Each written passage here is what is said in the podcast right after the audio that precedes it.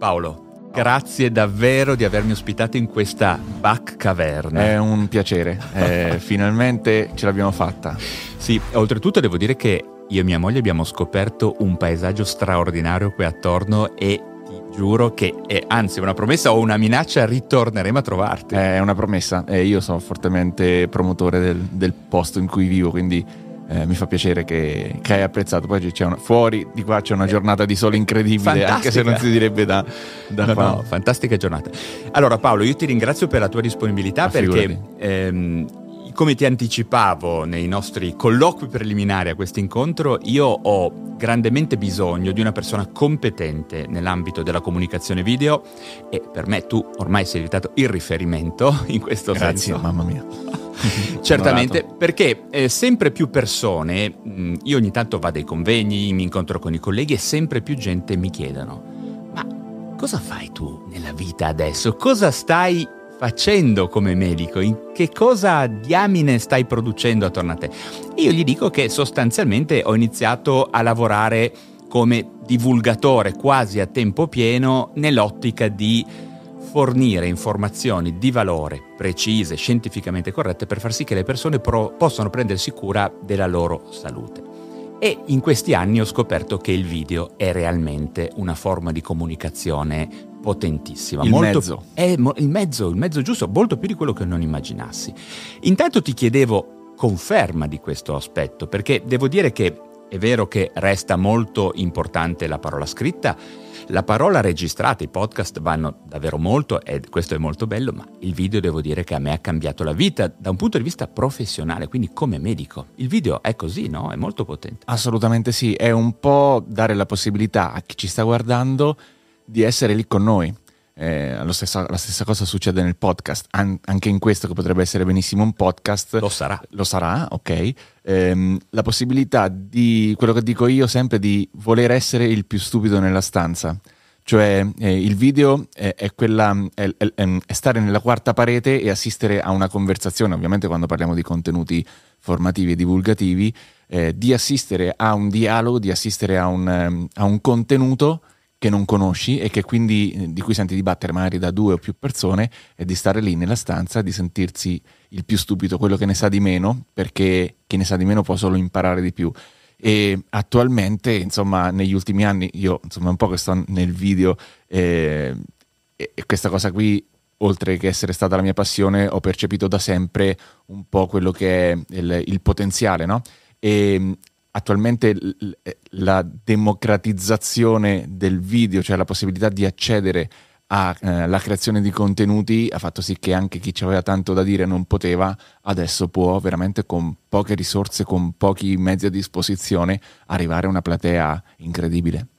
Ecco, questo è molto interessante, ma lo affronteremo fra poco. In realtà quello che io dico, per farti un'anticamera del nostro discorso, quello che io dico ai miei colleghi è che io sto provando a usare il video, i contenuti video, per veicolare informazioni che possano favorire il mantenimento della salute, ovvero quella che noi chiamiamo prevenzione primaria, possono favorire l'esplorazione di un eventuale disagio, quindi l'approfondimento diagnostico, quindi la prevenzione secondaria, ma in una maniera un po' nuova, usando la narrazione, facendo sì che le persone si avvicinino a contenuti che spesso vengono visti come misteriosi, non arrivabili, non comprensibili alle persone, e questo avvicinamento della gente alla medicina scientifica, a mio parere potrebbe favorire incredibilmente tutto il discorso della prevenzione, ovvero far sì che le persone veramente non si ammalino, quello che si chiama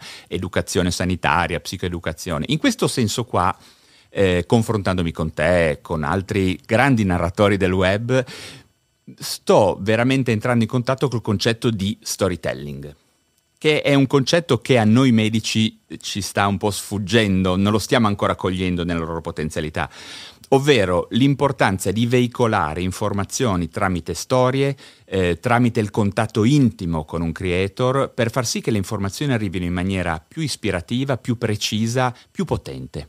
Lo storytelling nel video ha una grossissima tradizione, ecco, è stato utilizzato nel marketing. Secondo te potrebbe essere usato anche in ambito medico? Lo storytelling secondo me è importantissimo perché in qualche modo avvicina tutte queste figure medicali che sono comunque autorevoli in quanto appunto medico, poi questo me ne darai te conferma o meno, a un livello più umano. Forse più comunemente la figura medica è interpellata nel momento in cui c'è un bisogno, no? E quindi in un momento in cui magari si palesa un problema. Sì. Quindi in qualche modo vedere una figura medica che dibatte, che argomenta su YouTube per esempio, che è il mezzo forse più comodo per parlare di questi argomenti, un po' ti mette nella condizione di sviluppare una consapevolezza. E secondo me il fatto di non parlare estremamente medicale, ma di affrontare un argomento traducendo quello che sta dicendo in daily, in sì, materiali di tutti i giorni, certo, secondo me avvicina molto il pubblico a sviluppare una sensibilità verso certi argomenti. Ecco perché effettivamente... Ecco, volevo chiederti una prima cosa, perché io ho avuto un primo problema producendo video, perché poi lì vogliamo arrivare come far sì che i medici si avvicinino, tutti i medici si avvicinino a produrre più video, no? Sì. All'inizio io mi rendo conto che usavo un linguaggio più complicato e questo è stato un problema, perché semplicemente volevo non fare brutta figura coi miei colleghi, certo, perché dicendo mi espongo voglio far vedere che non sono uno che non sa le cose. Percepivi nel pubblico i tuoi colleghi che ti guardavano con sguardo, con giudizio, esatto, con sguardo giudicante. Esattamente. E quindi a un certo punto mi sono reso conto che non volevo parlare ai miei colleghi, ma avrei voluto parlare al pubblico laico. E questo ha cambiato il mio linguaggio, ma stranamente poi non ha cambiato così tanto anche il mio pubblico, nel senso che anche i colleghi hanno continuato a seguirmi, perché probabilmente la medicina si presta a essere, diciamo, comunicata non solo in maniera tecnica, ma anche in maniera, chiamiamola, più semplice, no? Sì, alla portata di tutti. Alla portata di tutti, ecco. E questo è stato il mio primo problema che ho dovuto risolvere, oltre al fatto di risolvere la questione di come stare davanti a una camera, perché noi medici siamo abituati magari a parlare in pubblico, cioè iniziare a correggere i vari problemi sì, certo, diciamo di speech, però davanti a una camera è cambiato tutto. Io mi sono reso conto che i primi video, che se chi ci guarderà vorrà andare a vedere, sembravo scemo, ecco. Eri teso? Ero teso, ma non ero io. Ma questo succede anche quando in generale non vedi una reazione davanti, non avendo un pubblico, no? Quindi percepisci nel pubblico, quando fai un evento di public speaking, che ci sono delle reazioni, ci sono degli sguardi, ci sono dei feedback. Quando stai davanti a una videocamera questi non ce l'hai. In realtà ha un duplice effetto: può essere utile nel momento in cui capisci che comunque sia dall'altra parte c'è un pubblico interessato, ma allo stesso modo può esserti un po' tipo portare fuori strada, perché chissà come sto andando, chissà se mi sto ponendo nel modo giusto, quindi non è facile. Ecco, ma dovessi dare qualche... Immagina che io sia il medico che vuole iniziare a fare video, perché qua vogliamo arrivare, esatto, vogliamo un po' di consigli da te. Secondo te il consiglio o i consigli più importanti per vincere la paura della camera e diventare efficace davanti a una camera quali sono? Allora, può sembrare banale, ma la prima cosa da fare secondo me è prendere il telefono, metterlo sopra il tavolo e cominciare a parlare, con la consapevolezza che non andrai live, con la consapevolezza che non ti sta guardando nessuno, ma con la voglia di testare per vedersi come si esce in video, anche per capire che c'è del potenziale. Tante persone cominciano a parlare in video e dicono: oh, sai che alla fine non mi dispiace come vengo fuori. Che si partiva da un basale migliore di quanto non si pensasse. Esatto. Altri che invece hanno la conferma: no, è veramente troppo stressante, non riesco, e quindi boh. Però la cosa principale secondo me è prendere quello che tutti ci abbiamo in tasca, quello che è così scontato avere ma non è così scontato utilizzare per fare... per testare come si esce in camera, no? Quindi secondo me la prima cosa è quella di provare ad argomentare, provare a testare degli argomenti di cui magari un giorno, poi si spera sempre che da lì a breve si possa uscire pubblicamente, testare degli argomenti in camera anche con l'inquadratura più brutta del mondo, anche con senza luce, anche senza un buon audio, ma per allenare l'esposizione. Questa secondo me è la cosa principale.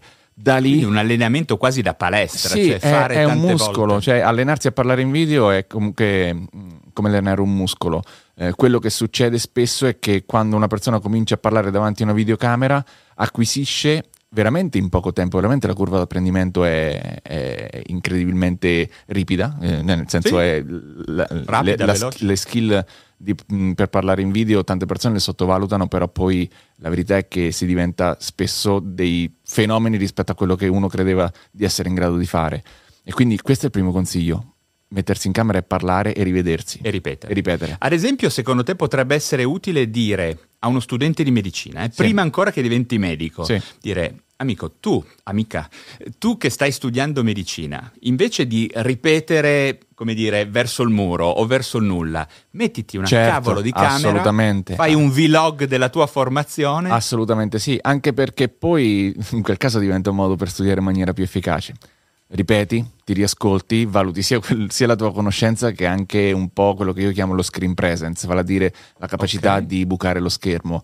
Negli ultimi anni anche quella penso sarà migliorabile. Assolutamente sì, soprattutto osservandosi. E spesso le persone fanno fatica a rivedersi, ma anche a riascoltarsi, no? C'è questo fenomeno per il quale di allergia per la propria voce. Per la propria voce. Io ci ho sempre lottato e alla fine l'ho accettata, però poi quello che viene fuori è che c'è una personalità che viene fuori che non ci si aspetta e che sei tu fuori dalla camera e tu davanti alla camera. E quello che vedo è che le persone mano a mano che parlano diventano sempre più efficaci, autorevoli anche nel modo di presentarsi, sicuri di sé e soprattutto in grado di arrivare dall'altra parte, in grado di bucare lo schermo. Negli ultimi anni mi è capitato molto di fare un po' quello che è la figura di coach di screen presence, cioè ho registrato parecchie persone che parlano di diversi contenuti, dal digital al medicale a qualsiasi tipo anche di business, e già quando vedo che comunque c'è una predisposizione basta veramente poco, un fine tuning per dire: questa me la puoi dire meglio, stai più dritto con le spalle, sorridi, che è importantissimo. Questo è veramente quello che fa la differenza. Se allo stesso modo devo darti un consiglio a non fare qualcos'altro, è il tema del prompter, che non so se conosci, il teleprompter. Quello che si legge. Esatto, quello è molto efficace, ne parlo spesso di questo argomento, nel momento in cui si vuole cominciare, perché è quello che ti fa sbloccare. Magari, per chi non lo sa, il teleprompter è uno specchio che si mette davanti alla videocamera e praticamente viene riflesso un testo e nel momento in cui si legge il testo dietro c'è la videocamera che ci riprende. È quello che usa il presidente degli Stati Uniti, bravo, no? Quando o qualsiasi telegiornalista alla fine. Okay. E quindi diciamo che è molto più, ci si sente molto più al sicuro perché devi semplicemente leggere un testo. In realtà poi questo deve solo servire per partire a produrre contenuti, per vedere che tu hai fatto dei contenuti, stai lì, li hai pubblicati, ce l'hai sul canale, insomma quello che vuoi. Poi però devi avere il coraggio di smollarlo, perché altrimenti diventa un po' una droga e non riesci più a parlare se non c'hai il testo che devi pronunciare. Questo è interessante. Ecco, ma allora ti chiedo una cosa mia, perché in questo momento sei tu che mi devi fare la diagnosi di mia screen presence. Io tendenzialmente uso i bullet, cioè i punti. Benissimo. Quello va bene. Benissimo. Il bullet point è la via di mezzo perfetta tra non sapere di cosa parlare e sapere quello che si deve dire, perché la traccia. Esatto, sì. Nel momento in cui cominci con il teleprompter, mano a mano lo togli e vai a sostituire il testo che hai fatto con i bullet point. Bullet point. Quello lì. E sostanzialmente se parli di un argomento è perché è il tuo, perché è quello che studi, perché è quello su cui ti raffronti ogni giorno. Quindi, tolto il filtro della paura del giudizio, della sindrome dell'impostore che tanti hanno, tolto quello, sai benissimo che quel punto lo conosci. Certo. Quindi, vai. E una volta che tu acquisisci questa consapevolezza, veramente ti prepari un contenuto in 10 minuti. Devo parlare di questo, ok? Capitolo 1, capitolo 2, qui ci faccio un appunto, dovrò dire questa cosa, Non sei live, e se vai live quella è la scuola migliore del mondo. È un crash test per il tuo ego, per la tua preparazione. Ma soprattutto è incredibile come, se tu dici a una persona sto registrando, reagisce in un modo, gli dici sto live, reagisce in un altro, e è sempre lo stesso dispositivo che manda sempre lo stesso flusso video, solamente è come ti poni tu. Sai che comunque sia andrai avanti, sai che comunque sia non puoi rimanere fermo, perché comunque c'è qualcuno che aspetta una tua risposta. È un po' il teatro vuoto e il teatro pieno, probabilmente. Sono due luoghi molto diversi, no? Per una persona che performa. Il consiglio che do sempre io è: Parla come se stessi in diretta, ma stai sereno sapendo che stai registrando. Wow, questo è importante, questo è un buon consiglio. Quindi allora, quando io incontro gli studenti o gli specializzandi di medicina e gli dico documentate, fate dei vlog, registrate, non sprecate contenuto parlando all'aria, ma registrate sempre comunque, questo è un buon consiglio. È assolutamente un buon consiglio perché... Una buona palestra. Sì, assolutamente, migliora... Tutto quello che è l'esposizione e lo screen presence. Questo, vedo già il titolo del video, sarà Studenti di Medicina Specializzandi, cambiate il vostro futuro con il video. Esatto. Allora, questo. Ecco, molta gente mi chiede quali sono gli elementi tecnici, cioè quali sono le competenze tecniche e addirittura gli oggetti fisicamente da possedere per partire con un progetto di divulgazione video. Ok, numero 1. Questo l'abbiamo già detto. Telefono. Ok. Numero 2, uno verrebbe da pensare una luce. Ok, è importante. Beh, però... Qua ne vedo molte attorno a noi. Questo è un posto dove ovviamente c'erano tante, perché poi sono un nerd con la sindrome compulsiva d'acquisto da giocattoli, chiamiamolo così, però questa è un'altra storia. Se uno non c'ha una luce e vuole comunque cominciare a produrre dei contenuti che magari saranno fruibili da terzi, abbiamo le finestre, tutti hanno una finestra. La finestra è una fonte di luce naturale clamorosa, che per testare va benissimo. Ci sono varie tecniche per mettersi Bisogna usarla bene, quindi ti puoi tenere il frontale, ti puoi tenere magari con una luce più laterale, però di base per testare, per vedere come si esce in video e per creare dei contenuti già fruibili va benissimo. Lo step successivo è quello ovviamente di comprare una luce. Le luci ce ne sono di tutti i tipi, per tutte le tasche. Banalmente quella che viene utilizzata più spesso, che offre un miglior rapporto qualità-prezzo, sono le luci quelle tipo con le lampade al fluoro, che costano 40 euro, c'hanno una buona resa, softbox, sì, delle piccole softbox, esatto, che con 40 euro te le porti a casa e dici perché costano così poco e c'hanno perché costano così poco e hanno una resa così ottima? Perché sono fatte di lampade di vetro che se ti casca si rompono, le butti via. Okay. Mentre le luci LED magari costano di più perché sono più robuste e quant'altro. Però se uno deve farsi un set che sa che sarà sempre quello, che lo testerà in quel modo, con il telefono e con quella luce, va benissimo. Ecco, il telefono dove si può posizionare? Tu consigli di metterlo, appoggiarlo a cose, prendersi un supporto? Un supporto, cercare di portarlo il più possibile ad altezza occhi, perché per non fare quell'effetto chiamata su Google Meet Zoom, dal basso, ok? Quindi più o meno ad altezza occhi. Angolature inquietanti. Mamma mia, tantissimo. Ecco, si riprende quando uno parla ad altezza occhi. Ad altezza occhi, poi se uno vuole fare una cosa più creativa lo può mettere un po' più in alto, insomma, dopo lì la creatività ognuno se la decide, però di base è altezza occhi, e quello che consiglio sempre io è di avere un primo piano, diciamo non primissimo, ma un primo piano fino a sopra l'ombelico, un po' di dinamica fisica. Esatto. Importantissimo, tra l'altro l'hai citata, visto che l'hai citata, parlare, argomentare con le mani. Noi siamo italiani, lo dico sempre, ne ho parlato anche a un evento di marketing, al Marketers World. Bucare lo schermo è anche parlare, con gesticolare, aumentare la propria presenza nello schermo, ok?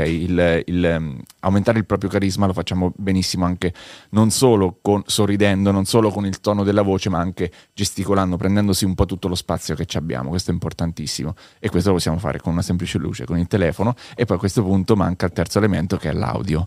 L'audio tu ne puoi parlare in maniera molto più autorevole di me.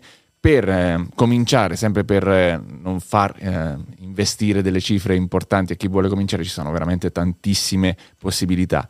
La prima possibilità, che è utilizzabile credo ormai da un annetto e mezzo, è sempre il telefono, e ti spiego perché.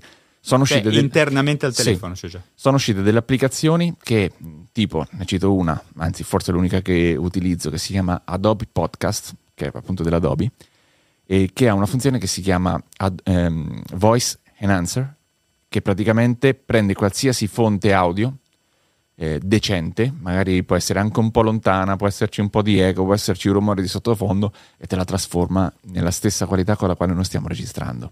E non è un discorso di livellare il guadagno, il noise floor, insomma tutte le varie bande, i parametri, ma è proprio un discorso di prendere la voce, analizzarla, scomporla, ricreare anche le parole laddove non non si sentono bene, quindi dici ok, non c'è il microfono. Se stai in un ambiente discretamente silenzioso ma anche con un po' di casino, con questa applicazione riesci a riprenderti e sfruttare il telefono. E forse è addirittura gratuita? Non lo so se è gratuita, io forse ce l'ho nel pacchetto. Sì, esatto. Comunque penso che ci siano anche altre. Sì, in realtà tipo Final Cut all'interno c'ha una roba simile, Voice Isolation che anche DaVinci programma. DaVinci. Lo stesso CapCut, che è un programma di montaggio che è uscito da un paio d'anni, credo, forse poco di più, che è super accessibile a tutti sia da mobile che da desktop, c'ha delle funzioni di voice isolation che è veramente montaggio, veramente perché poi ogni tanto bisogna, ad esempio se uno fa un video, se non vuole impazzire ogni volta ripartendo da capo, cose di questo genere, bisogna anche imparare a fare un po' di montaggio. Le basi del montaggio anche lì sono diventate super accessibili, tant'è che tante persone che sono dei creator, anche creator con le palle, nemmeno passano per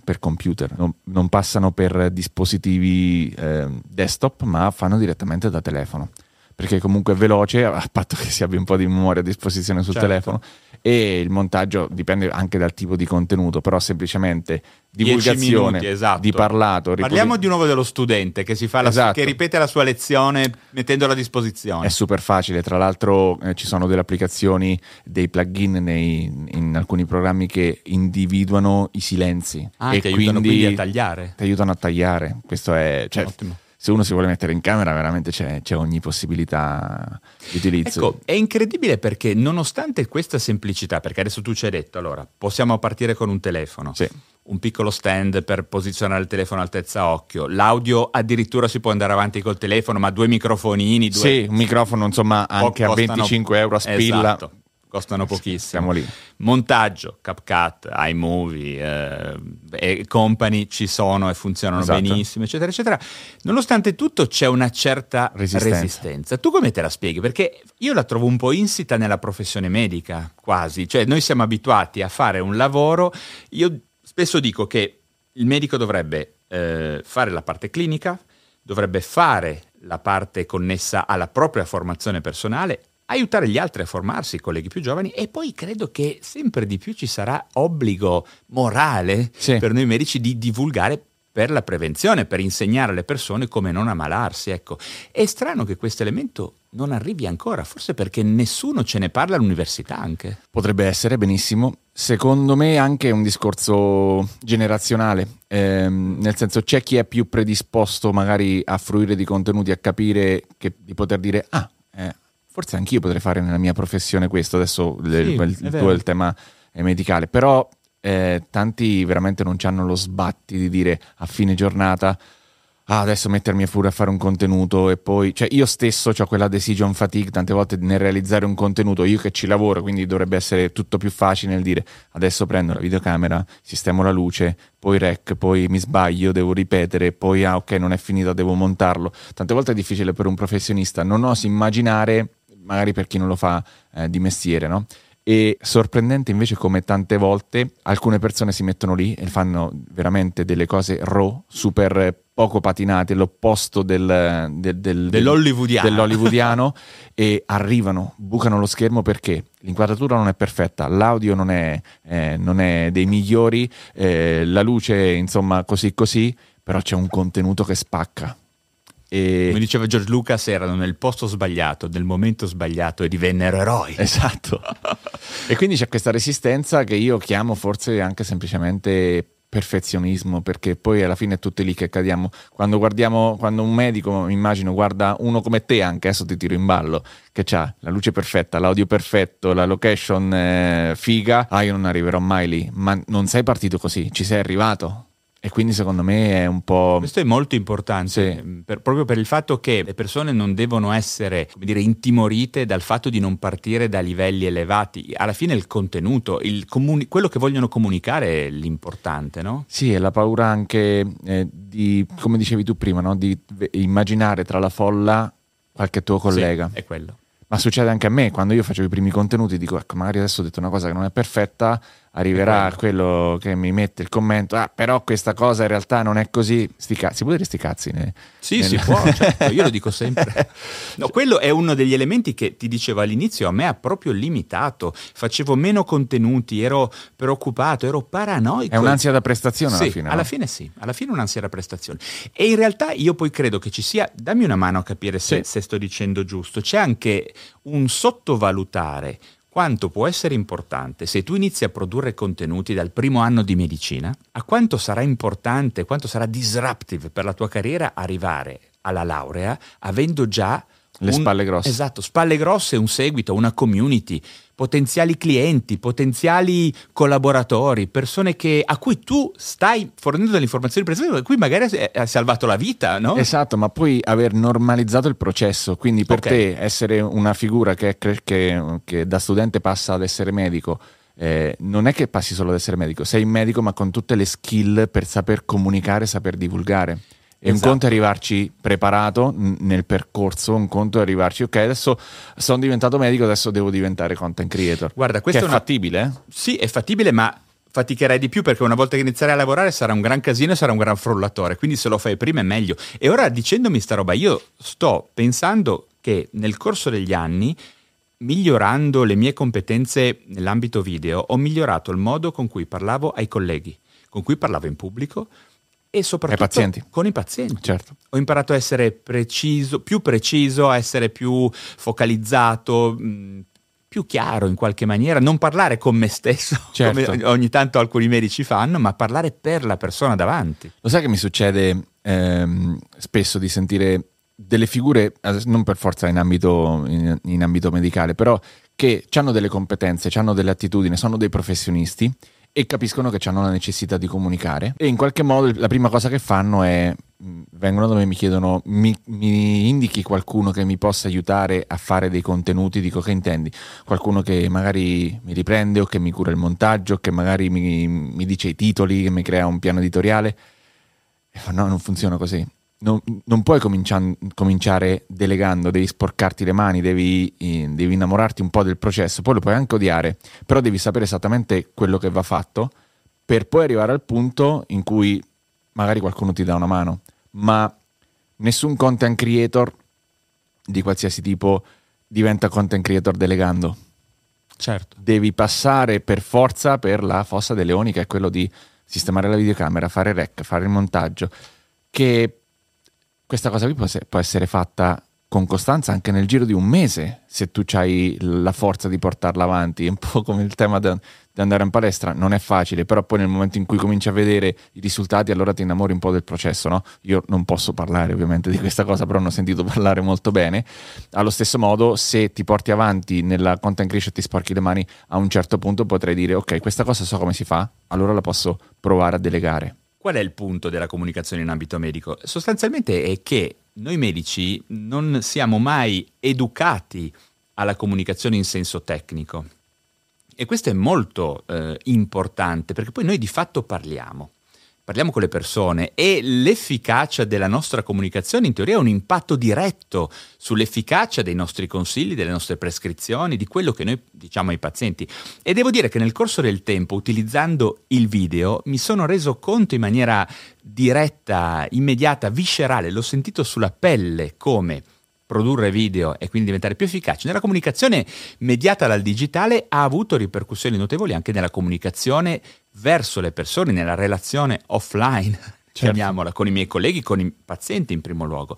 E questo io consiglierei di fare anche ai medici in formazione, agli studenti di medicina, agli specializzandi, perché è qualcosa che poi dopo si può fare. No, sì, impatterà sicuramente sulla produzione, potranno farlo ma avranno più fatica, bisognerebbe che lo facessero prima, un po' come facciamo la pratica prima di iniziare a lavorare effettivamente, no? Certo. È strano come l'università, tutto l'apparato della formazione continui, nonostante tutto, a sottovalutare l'elemento comunicativo come parte integrante della professione medica. E il medico deve fiutare, deve capire che è una cosa che deve portarsi avanti da solo se vuole comunque sia comunicare in maniera efficace e efficiente come fai te. Sì, e credo che la motivazione derivi da questo, comprendere la potenza di una capacità comunicativa che in qualche maniera ti stacca dagli altri, ti pone un po' al di sopra degli altri e quindi ti fa essere un medico migliore nella tua professione. Ecco. Ti capita di parlare con studenti che proprio su questo tema della comunicazione, su come sviluppare appunto una competenza comunicativa che magari ti ha scoperto tramite il tuo canale YouTube o quant'altro? Sì, capita ogni tanto, e questo è qualche cosa che mi rendo conto vorrei passasse da questa nostra chiacchierata. Certo. E soprattutto stimolare la produzione video da parte di nuovi e vecchi medici, proprio nell'ottica anche di una più generale improvement della comunicazione, perché io credo che se uno sa parlare bene in video poi saprà parlare probabilmente anche bene in pubblico, certo, e probabilmente anche come stiamo facendo io e te adesso. È anche una questione di responsabilità, no? Cioè nel senso saper comunicare cose importanti non solo con la pubblicità, progresso della sensibilizzazione a certi temi, cioè nel senso vedere che comunque sia c'è una che parte da altre fonti, che parte da una sensibilità medica nel voler comunicare qualcosa di questo tipo. Sì, credo che questo sia un po' il punto che mi piacerebbe le persone che ci ascoltano si portassero a casa. Ti chiedo ancora una cosa. Vai.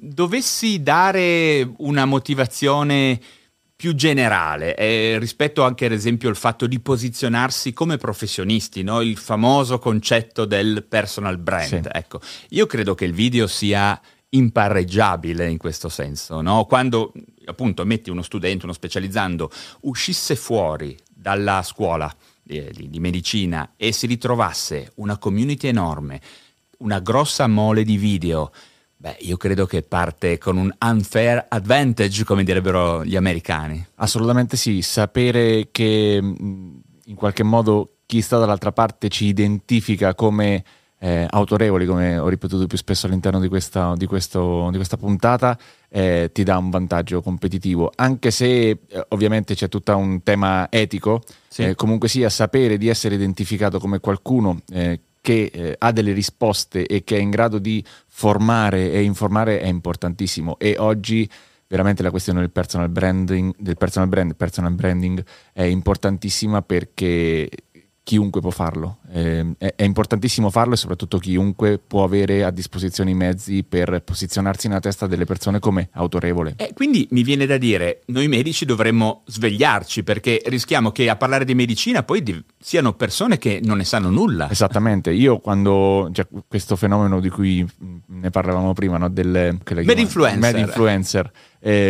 Sembra tante volte che le persone che ti ritrovi o nel feed di Instagram o su YouTube siano autorevoli pur non essendolo, e noi, cioè l'audience, il pubblico non c'ha i mezzi per capirlo, perché magari spesso le persone che trattano argomenti perché si sono letti un libro, 2 libri su un argomento, ma magari non hanno un'esperienza alle spalle in ambito medico, ne parlano molto meglio di chi in realtà ha tutte le competenze per farlo, perché ci ha speso anni e anni della propria carriera e sta lì e rimane fermo, con anche la responsabilità di far parlare persone che non sono autorevoli. Quindi ecco, questo è veramente un punto importante, credo che sempre di più se ne parlerà. Io spesso apri Instagram o YouTube, vedi gente che hanno un camice, hanno un fonendo, si chiamano dottori e poi non hai idea di che cosa sia, ecco. Certo. Quindi, e credo che la soluzione non sia neppure quella di regolamentare, perché non ha mai funzionato. Probabilmente io spero che le persone, specialmente studenti e specializzanti che ci guardano, inizino a voler prendere parte a una costruzione di un'informazione medica che alla fine sia sempre più tenuta in mano, anche quantitativamente, mi viene da dire, da medici, perché questo è un po' il punto. Se c'è una grossa mole di medici che parlano di medicina, probabilmente alla fine questo potrà surclassare l'informazione, certo, pseudomedica o simile, ecco. E non è tanto il discorso di far sì che un medico sviluppi un personal brand, ma è una risposta a far sì che personal brand che non sono medici parlino di cose in maniera superficiale, secondo me. Quindi, in sintesi, il messaggio, un altro dei messaggi è: perché non unire alla potenza della conoscenza medica approfondita, alle competenze cliniche, anche una buona competenza comunicativa? Esatto, in video, partendo dal video, quello è un'ottima palestra che può diventare anche un lavoro, come effettivamente io ultimamente sto facendo, e devo dire che se voi voleste iniziare a acquisire competenze nel video, non solo tecniche ma anche proprio come posizionarsi in una telecamera, io vi consiglio, e adesso metterò l'indicazione, di seguire Paolo Bacchi, perché è, a mio parere, uno dei riferimenti in Italia. Grazie Paolo. Grazie a te.